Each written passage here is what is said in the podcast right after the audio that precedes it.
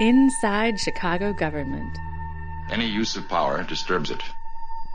ChiGov.com. Welcome to another a series of interviews with Ben Joravsky. I'm Dave Glowacz. Ben Joravsky writes on government and politics for the Chicago Reader. He's sitting right here with me. How are you feeling today, Ben? Pretty good. Yeah? Chipper. Yes, very chipper. Good. Today we're talking about your article titled Rahm's Addition by Subtraction Approach to Jobs hmm. that appeared in the Reader on November 29, 2012. This article starts with a description of how the mayor's office characterizes the number of Chicago jobs that the mayor's had a hand in creating, and then you talk of the 34 water call center employees who received termination notices, and we talked about them in a previous, Previous, interview. right. They had not yet been officially terminated.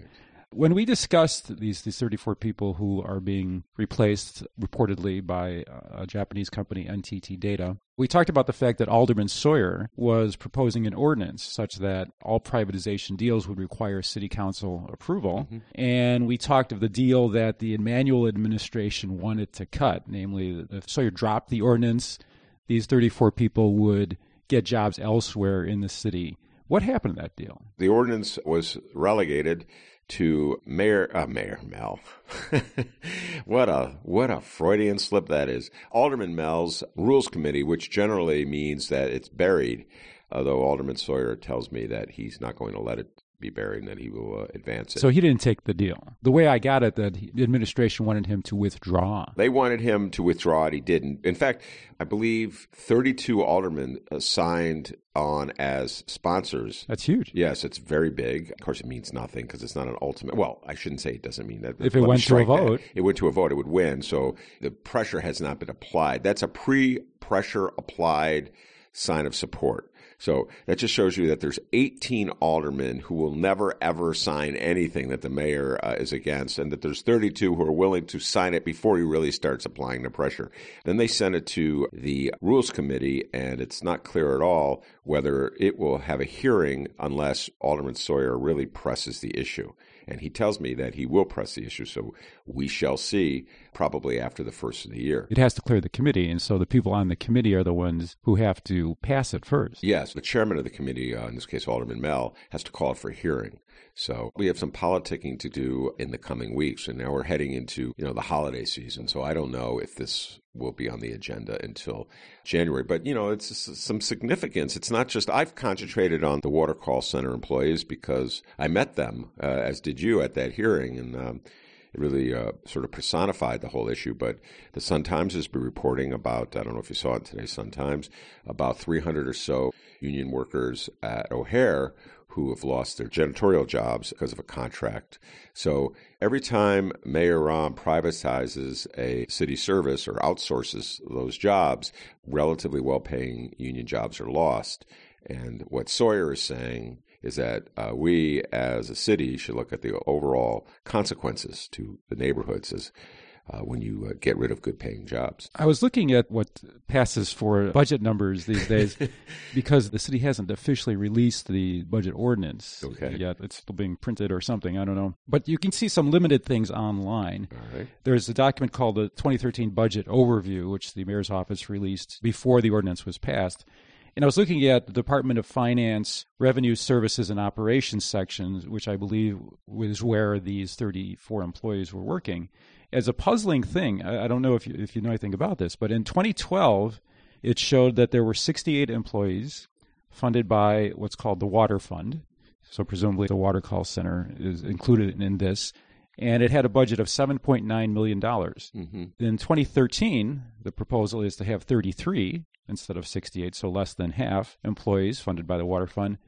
But the budget goes up $2.5 million for these people to $9.4 million. It's mind boggling. I haven't taken a look at those particular numbers. I'm going to probably do more stories on this because I want to take a look at the contract that the city signed. Well, the city claims that they're going to save $100,000 a year by farming out the service. So I'd like to see if that's true. And even if it is true, I think that the larger question again is whether that $100,000 is worth the loss of those jobs. You know, it's interesting. Dad was also reading another article about what do they call it, the fiscal cliff in Washington, and how the combination of cuts and Tax tax, increases. there's a fear that'll send the economy into a tailspin. Well, it's interesting that on the national level, they view government spending as sort of a stimulus to the economy that's necessary. But on the local level, Mayor Rahm champions any cut as reform that's healthy for the city of Chicago. And I think it's largely because those cuts do not affect the neighborhoods that he's most interested in or he's most concerned about uh, a rebellion. And we talked about this earlier. I think, like, um, you know, his base of support uh, is among the more affluent areas of the North Side, and it just doesn't affect people in those neighborhoods like it does to uh, people on the West Sides and the South Sides. So um, I think that Mayor Emanuel's been very clear in how he runs this government.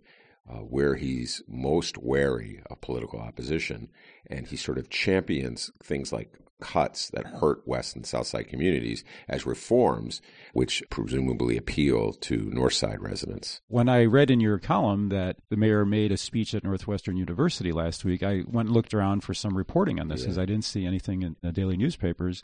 And I did find a couple articles in the Northwestern University right, yes, newspaper, yes, the Daily yes. Northwestern.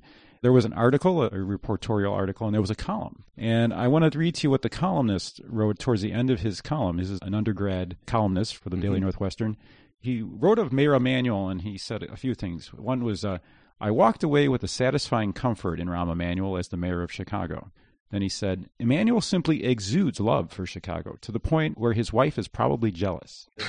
And then he said, It's hard to imagine he has anything but the city's best interests at heart. So I don't want to bash this this, this kid. columnist. Yeah. Yeah. For me, it begs a question of anyone who is paying attention knows that a person in elected office of any kind of power has some agendas around reelection or influencing other office holders and so accumulating money and then you know making certain compromises and not to know that as this person obviously it seems not to is kind of a critical missing element in our democracy right here's someone who's going to northwestern you would probably agree is a good school Yeah. and you know probably has a decent education and you've taught a little bit right Mm-hmm. so my question is how do you teach this to kids what do you call it critical thinking the need to question you know where, where does that come I don't in? know. I have not read this. Is it a man or a woman who wrote it? So I want to get the right pronoun. It's a guy. Okay. I have not read his column, so I really can't comment on it. Although that last line is, I don't know how any journalist could write a line like that with any kind of pride. I really don't know. I mean, you know, uh, now you've made. I was chipper when the interview began. Now I am so wholly depressed that Northwestern is turning out people who would write something like that in the face of just the overwhelming opposition. that's why i say i don't want to bash this No, person I don't know this kid. I never. I don't even know. I had to ask you whether it was a man or a woman. I don't know anything about him. I don't know his name. I don't. I've never. So I'm not bashing this kid. Although I don't know how any objective observer of Rahm Emanuel could walk away saying it's just a pure, unadulterated love for the city of Chicago. I don't think Rahm Emanuel even understands the city of Chicago. I think he has a very disdainful attitude toward most of the constituency of Chicago. He certainly has a disdainful attitude toward unions, collective bargaining, city workers. But this this isn't limited to Rahm Emanuel. This is a phenomenon that we see repeatedly around democracy in the United States. Where do people get the critical thinking gene? You know, I don't know where you get the. I mean, it's a sense of skepticism that some people have in greater abundance than others. I think to a certain degree, most people in the world have a degree of skepticism, but they cover up that skepticism in order to get along. This is the phenomenon of the off the record conversation, of which I have dozens uh, every week, uh, where people say, All right, don't quote me, but here's what I really think. And then they start theorizing. And in their theorizing, they expose a skepticism that's every bit as great as the one that I openly profess. What I don't know about this young man is whether he is truly idealistic and was truly wowed by Rahm Emanuel's performance, or whether he was covering up the skepticism that he felt for whatever reasons. So I don't know, but I do believe that uh, most people that I meet have a core skepticism that they express when they feel free to express it. So you can go to any bar or tavern in the city of Chicago, sit down and have a conversation with the person sitting next to you, and you'll get a very jaded, skeptical view of the city of Chicago, the mayor of Chicago, why aldermen do what they do, how our political system is corrupt, rigged, fixed, etc. Then these people go through life. they continually vote and promote the very system. In fact, I will now go on another tangent. Yesterday, for the story, I was having a great interview and tour of uh, River North with some residents who live up there. We're very upset about a project that's coming there. I'll be writing about it next week, so I don't want to give away too much about it.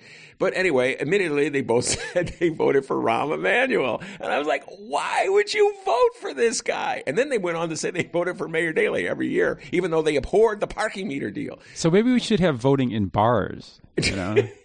I think we should only limit voting to you and me. Uh, nobody else gets to vote. I think that people realize that their system is rigged. They realize that the people that they elect are not truly looking out for their best interests, but that they are willing to fool themselves. Or it's more to the point, I think in Chicago, people are so afraid of the unknown that they'll continue to vote for these against their interests. Yeah, against their interests. Now, again, as I started off by saying, Mayor Emanuel is very careful to protect the interests of the relatively affluent on the north side. So you could argue, well, the relatively affluent on the north side are voting for their best interests. He's not firing them. It may be even more of a cynical view of government that the people have. But I really find it hard to believe that your average Chicagoan would subscribe to the sentiment expressed by that young journalist that you quoted. I I don't even think the happiest of all affluent Northsiders would express something like that if you were sitting with them at a bar and they were opening up their that the mayor loves the city more than his wife. Mayor loves the city more. Wow.